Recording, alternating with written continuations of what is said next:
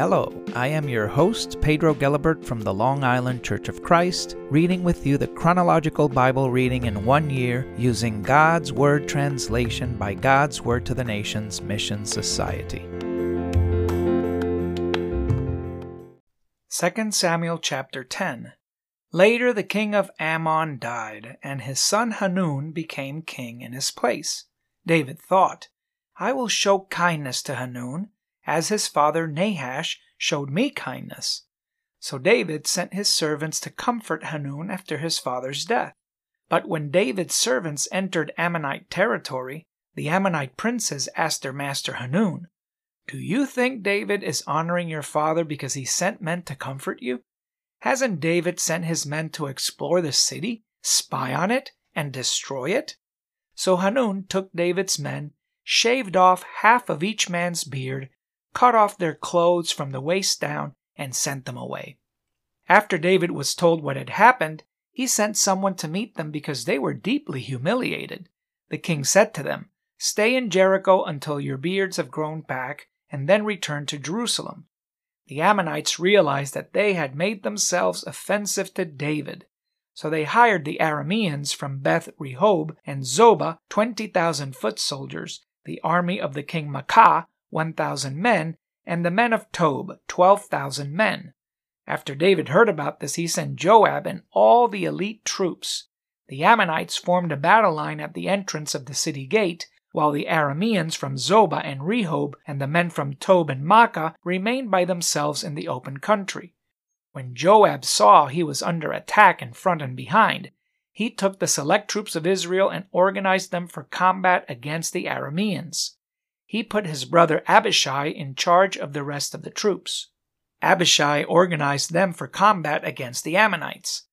Joab said, If the Arameans are too strong for my troops, be ready to help me. And if the Ammonites are too strong for your troops, I'll come to help you. Be strong. Let's prove ourselves strong for our people and for the cities of our God, and the Lord will do what he considers right. Then Joab and his troops advanced to fight the Arameans, and the Arameans fled. When the Ammonites saw that the Arameans had fled, the Ammonites fled from Abishai and went into the city. So Joab stopped his campaign against the Ammonites and returned to Jerusalem. Realizing that Israel had defeated them, the Arameans reassembled their troops. Hadadezer sent messengers to get Arameans from beyond the Euphrates River. The Arameans came to Helam with Shobach, the commander of Hadadezer's army, leading them. When David was told about this, he assembled Israel's army, crossed the Jordan River, and came to Helam. The Arameans formed a battle line against David's troops and fought him. The Arameans fled from Israel, and David killed 700 chariot drivers and 40,000 horsemen. David struck Shobach dead. When all of the kings who were subject to Hadadezer saw that Israel had defeated them, they made peace with Israel and became their subjects, and the Arameans were afraid to help the Ammonites any more. 1 Chronicles 19 Later, King Nahash of Ammon died, and his son became king in his place. David thought, I will show kindness to Hanun, because his father Nahash showed me kindness. So David sent messengers to comfort Hanun after his father's death. But when David's servant entered Ammonite territory to comfort Hanun, the Ammonite princes asked Hanun, Do you think David is honoring your father because he sent men to comfort you? Haven't his servants come to explore, destroy, and spy on the country? So Hanun took David's men, shaved them, cut off their clothes from the waist down, and sent them away. After people told David what had happened to the men, he sent someone to meet them because they were deeply humiliated. The king said to them, Stay in Jericho until your beards have grown back and then return to Jerusalem. The Ammonites realized that they had made themselves offensive to David. So Hanun and the Ammonites sent 75,000 pounds of silver to hire chariots and horses from the Arameans in upper Mesopotamia, Maacah, and Zobah.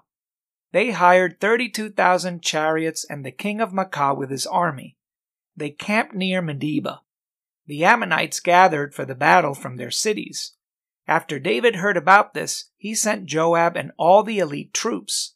The Ammonites formed a battle line at the entrance of the city, while the Arameans from Zobah and Rehob and the kings who had come remained by themselves in the open country. When Joab saw he was under attack in front and behind, he took the select troops of Israel and organized them for combat against the Arameans. He put his brother Abishai in charge of the rest of the troops. They organized for combat against the Ammonites. Joab said, If the Arameans are too strong for my troops, be ready to help me. And if the Ammonites are too strong for your troops, I'll help you. Be strong. Let's prove ourselves strong for our people and for the cities of our God, and the Lord will do what he considers right.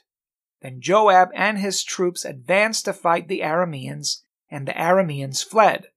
When the Ammonites saw that the Arameans had fled, they too fled from Joab's brother Abishai and went into the city. So Joab returned to Jerusalem. Realizing that Israel had defeated them, the king sent messengers to get other Arameans from beyond the Euphrates River.